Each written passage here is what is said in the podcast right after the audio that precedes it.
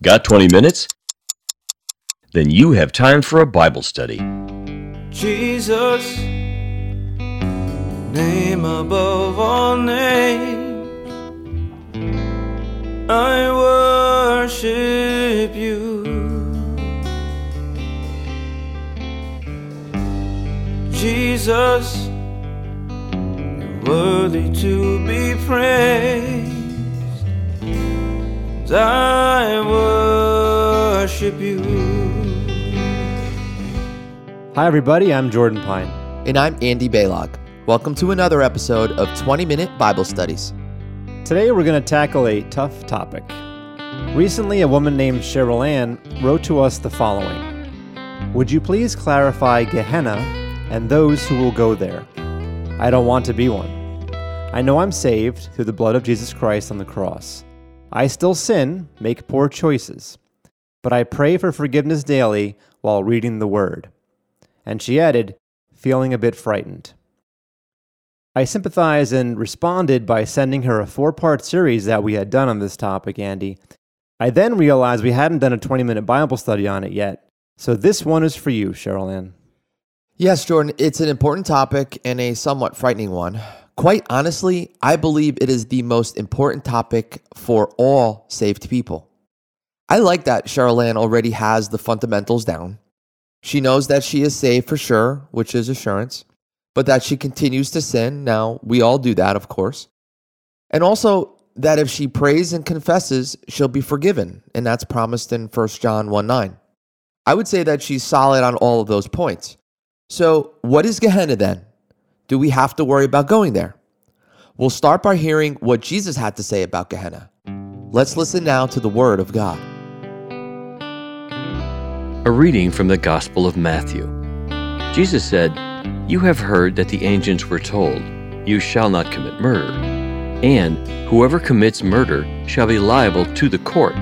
But I say to you, that everyone who is angry with his brother shall be guilty before the court, and whoever says to his brother, You good for nothing, shall be guilty before the Supreme Court, and whoever says, You fool, shall be guilty enough to go into the fiery hell.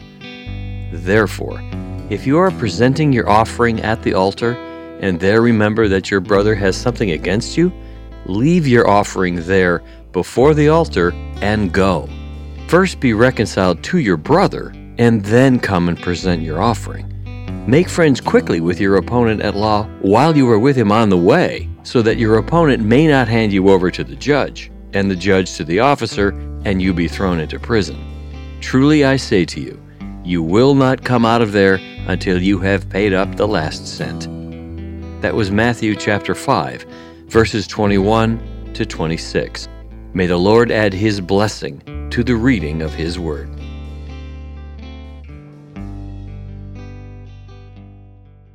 Okay, so the first thing I want to say to any listener out there who is um, really against the idea of any kind of punishment or suffering of loss for Christians, just hear us out. We're going to use the Bible here today. And if at the end of this lesson you still disagree with us and it sends you into the Word to read and study, then then we're good with that. You know, we, we've done our job. Exactly. Okay, so let's use the SPACE method on today's reading. Again, you know, for any new listeners, SPACE is an acronym that we created. It's a little tool that we use. It reminds us to always think about the speaker, SP, audience A, and context C, SPAC, before the E, which is the explanation or interpretation. And we really encourage every Christian, you know, in church, wherever it is, if you are studying a, a scripture or a series of scriptures or a passage, always take the time to think about who's speaking to whom and to think about what the context is the scriptural context, the historical context, because that's going to help unlock the true interpretation of any verse that you're studying. So the speaker is Jesus, obviously. The audience is his closest followers, the disciples, and the context is his famous Sermon on the Mount. At the beginning of this chapter, we read that when Jesus saw the crowds, he went up on the mountain, or hill, or mount, Sermon on the Mount. And after he sat down, his disciples, his disciples came to him. He opened his mouth and began to teach them. The crowds are there and they're listening, but Jesus Christ isn't speaking directly to them. He's teaching his disciples, who represent those who believed in him and had an intimate knowledge of his teachings. Yeah, Jordan, you could say that the disciples were hungry to learn and know more about our Lord Jesus Christ, like Cheryl Ann and you, our listeners today. Now, having established that, we're ready to dive into the E, or explanation. The phrase translated fiery hell in our scripture reading is the word Gehenna in the original text. So let's consider the standard definition of the word Gehenna. Here's one from the Blue Letter Bible, and it reads Hell is the place of the future punishment called Gehenna or Gehenna of fire. This was originally the valley of Hinnom, which is south of Jerusalem, where the filth and dead animals of the city were cast out and burned, a fit symbol of the wicked and their future destruction. Now, if any of you out there are listening and happen to have access to a study Bible, I recommend when you have a moment, thumb to the maps, which is probably towards the back of the Bible, and there you, you might find a Jerusalem map during Jesus' day. So it's probably going to be like circa AD 30, AD 35. And if you look closely right outside the city gates of Jerusalem, you'll see that there's something called the Valley of Hinnom, which is probably, I would say, a few hundred paces south of the city gate. So people who were listening to this parable back then understood the reference when Jesus spoke it, meaning the disciples understood it. That it was clear to them that when you're talking about Gehenna, that's where garbage goes. That's where you burn the corpses, right? So, the Bible dictionary that we just read is historically accurate and technically true. But there is one problem. People read that and immediately assume that since the word used is hell, and it's described as a place of future destruction for the wicked, then that must mean that we're talking about the lake of fire. But today we're going to examine that belief more carefully. So a question arises Does Scripture really support this? Yeah, all verses about the lake of fire are found in Revelation chapter 19 and chapter 20. According to those chapters, the lake of fire is reserved, first and foremost, for the satanic trinity, if you will. That's the devil, the false prophet, and the beast, as well as those who worshiped and served the beast, receiving his mark during the Great Tribulation. It's also reserved for death, Hades, and the resurrected dead. But this is the unsaved dead, because remember, the dead in Christ are raised and translated at the rapture, 1 Thessalonians 4. Here's Revelation 20, starting in verse 12. And I saw the dead, the great and the small, standing before the throne, and books were opened, and another book was opened, which is the book of life. And the dead were judged from the things which are written in the books, according to their deeds. And the sea gave up the dead which were in it, and death and Hades gave up the dead which were in them. And they were judged, every one of them according to their deeds. Then death and Hades were thrown into the lake of fire. This is the second death, the lake of fire. And if anyone's name was not found written in the book of life, he was thrown into the lake of fire. Thanks, Jordan. The careful listener will now realize that we have already heard about three places that are called hell in modern English. We have Gehenna, which is the burning garbage heap outside the holy city, Jerusalem. We have Hades, which is a Greek word and refers to the grave, the pit or the world of dead, aka the underworld. In Hebrew, it is called Sheol and has a very similar meaning. And then we have the lake of fire. The question we have to ask now is what's the difference between these and who goes where? Better yet, what are the qualifications to end up in either place? Well, we already heard who goes into the lake of fire. What the Apostle John is witnessing in Revelation 20 is the great white throne judgment, which is a specific judgment for the devil and the unsaved dead. Now, this great white throne judgment takes place after the thousand year reign of Christ Jesus on earth. Now, think about it. Contrast that with the judgment for believers, which is called the judgment seat of Christ or the Bema seat, which takes place a thousand years before this.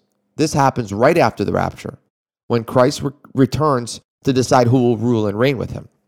Now, Revelation chapter 20, verse 13 says that the book of life is opened during the great white throne judgment, and the resurrected dead are judged, quote unquote, from the things which were written in the books according to their deeds.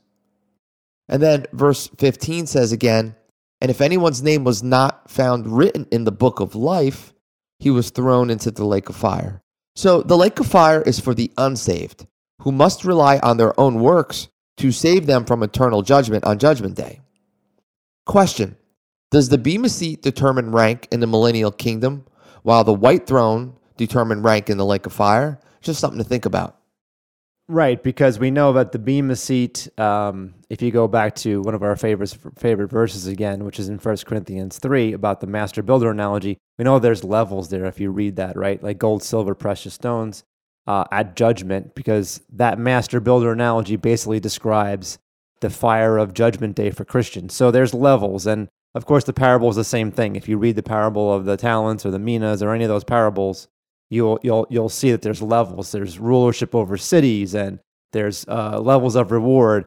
So it does stand to reason that maybe you know it just it, there's nothing really the, the scripture is kind of silent on it, but we can theorize, hypothesize that maybe the great white throne judgment also leads to different ranks or levels. I mean, that's basically what Dante Exactly. was talking about in, in his Inferno, right? Like seven le- levels of hell or whatever. So th- there is some um, evidence there to suggest that. As for Sheol Hades, it's important to understand that all Jews who died before Christ, faithful or not, went to this place. And at the end of Christ's reign on earth, before the new heaven and the new earth, this place will go into the lake of fire as we read in Revelation chapter 20. Yeah, one interpretation of this, it's a metaphorical way of saying that because sin will no longer exist, death will no longer exist, and therefore no place for the dead will be necessary.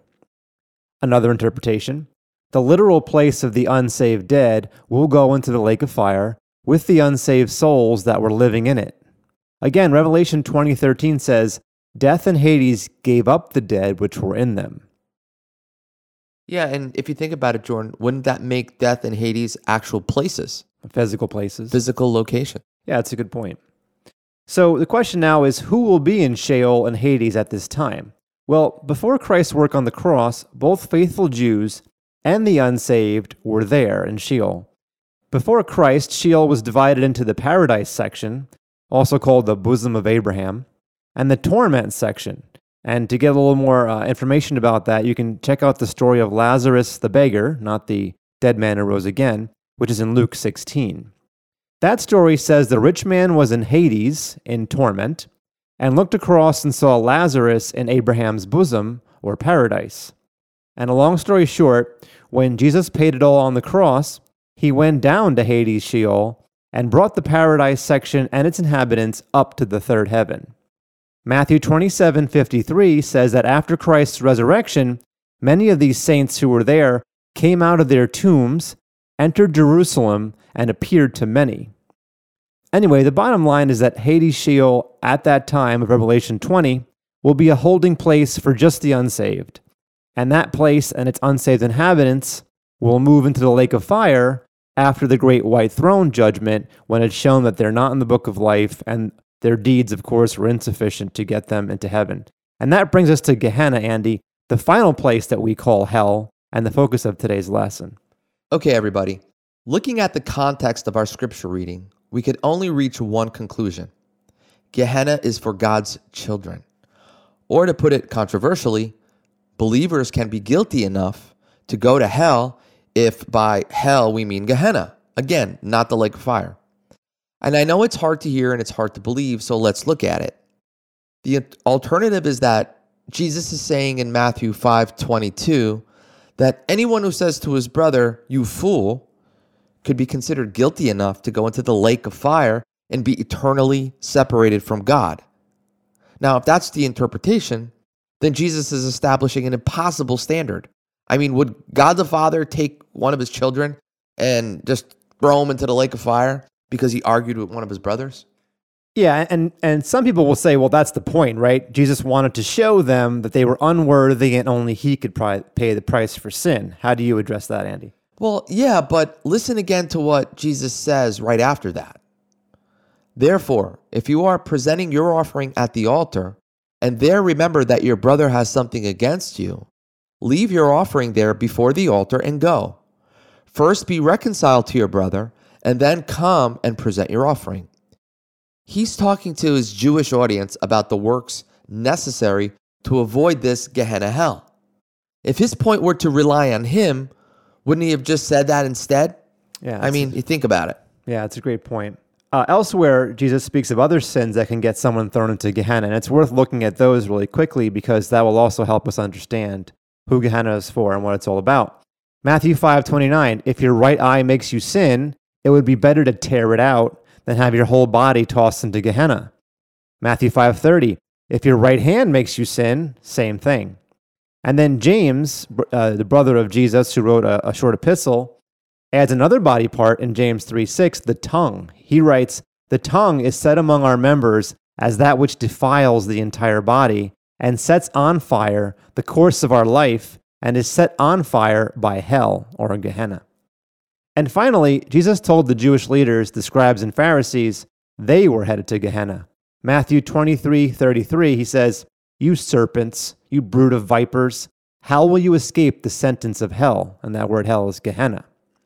Yet still, people are going to say the scribes and Pharisees, they rejected Jesus, so they weren't saved. And in the Sermon on the Mount, Jesus was also speaking to the crowds, many of whom would reject him as the Messiah. And this is true. They'll say, so Gehenna is only for unbelieving Jews, and that means it's possibly just another metaphor for the lake of fire. How do you respond to that, Andy? Yeah, you know, Jordan, the only problem with that interpretation, though, is that Jesus was primarily teaching his disciples during the Sermon on the Mount, as we mentioned. His disciples believed in him, so they had no fear of eternal hell. And to support that, I'm going to go back to the Old Testament. I'm going to go to Proverbs 31. And if any of you have ever read this or have heard a study about this, you know, this is a very well known proverb, but usually sometimes taught or read during Mother's Day. However, that's not the way God intended it. This is actually a description of a worthy woman. And in typology, us hopefully being the bride of Christ one day, this is some of the, I, guess you could say, some of the bullet points that you can compare your life to and see if you're in this category. So if you go to verse 21, I'll read it for everybody. It says, She is not afraid of snow for her household, for all her household are clothed with scarlet. So you would have to assume that snow is a bad thing, especially if you're a farmer, let's say, and you're growing grapes or figs or olives or what have you. Snow is a bad thing, right? It shuts everything down for you. But then later on in the second half, it says, She's not afraid because her household are clothed with scarlet. And scarlet is basically a red color dye, and it's a type of the blood of Christ in typology. So going back to my point earlier, his disciples believed in him, but they had no fear of eternal hell. They had no fear of going into the lake of fire. No, there's a different type of fear that God, Jesus Christ, wanted them to know about. So, yet, Jesus was still telling them to be careful of Gehenna. So, there was obviously a warning there to his closest disciples that he wanted them to know. And it's even more clear in Matthew chapter 10. Jesus is telling his disciples about the hard road ahead of them. He prophesies that they will pay a high price for his sake. They will face hatred, betrayal, and persecution. And then he also says many things indicating that they are saved, such as in verses 20, which reads, It is not you who speaks, but it is the Spirit of your Father who speaks in you. And then in John chapter 10, he tells that they are his sheep and that they are in his hand and his Father's hand as well and no one can snatch them from it. Yet, listen to what he says here in Matthew chapter 10, verses 26 says, Do not fear them, meaning the Jewish leaders and persecutors don't fear them. And then verse 28, Do not fear those who kill the body, but are unable to kill the soul, but rather fear him, capital H, meaning God, who is able to destroy both soul or, or your life and your body in hell. And again, that word in the Greek is the word Gehenna.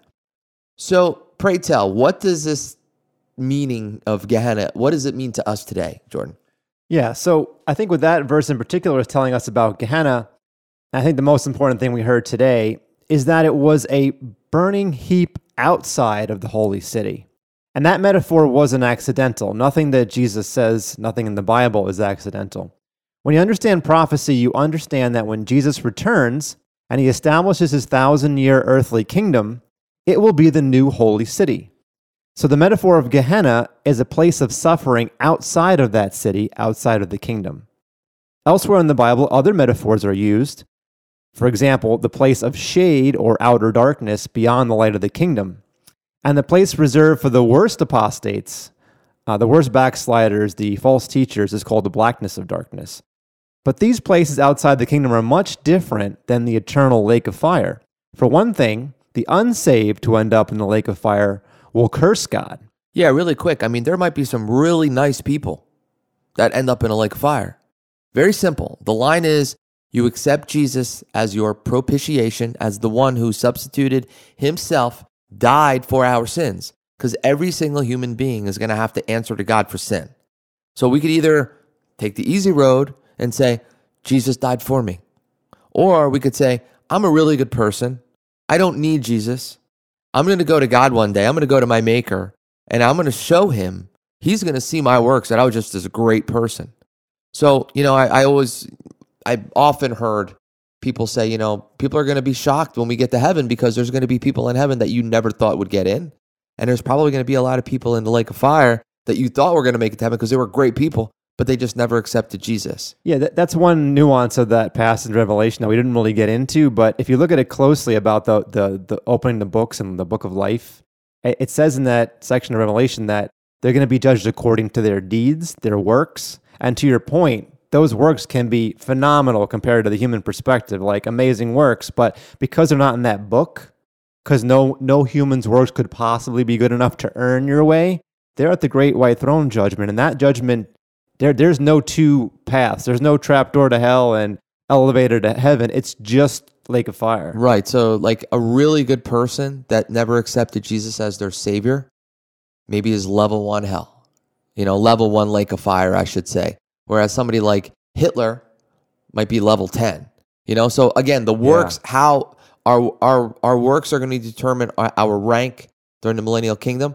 And an unsaved person's works, good or bad, is going to determine their, their ranks of depth in the lake of fire. Yeah. So anyway, but but contrasting again, so the lake of fire is eternal. It's permanent. Um, the people there, in the case of the people that were serving the beast during the tribulation, it says that they curse God. Right. Contrast that with Gehenna, uh, the outer darkness, places like that. There, people are weeping and gnashing their teeth in regret. Right. And you know, it seems that this Gehenna fate is temporary. It, it uh, that, that's uh, I guess that's the that's the positive news. That's the good news. I guess if there is any good news about getting cast into Gehenna or the outer darkness, it's not forever like the lake of fire. It only lasts for the thousand years. Remember what Matthew 5:26 says, until you have paid up the last cent. So that indicates this punishment will one day come to an end. Right. It's a prison sentence. Right. And after that, Revelation 21 4 promises that God the Father will institute his eternal kingdom after the thousand year kingdom of Jesus Christ. And I'll begin by, quote, wiping away every tear from their eyes. So in the future, you know, Andy, we can get more into these topics, but for now, that's all the time we have. So that is our lesson.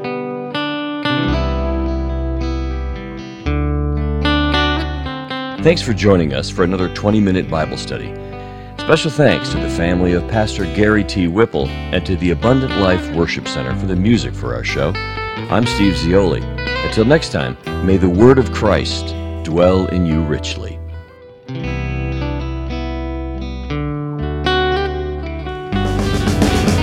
Amazing grace,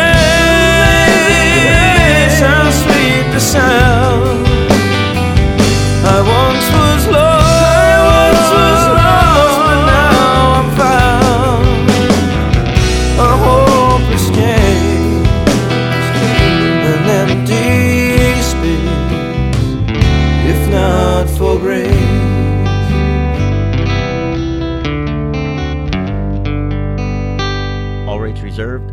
The Kingdom Incorporated.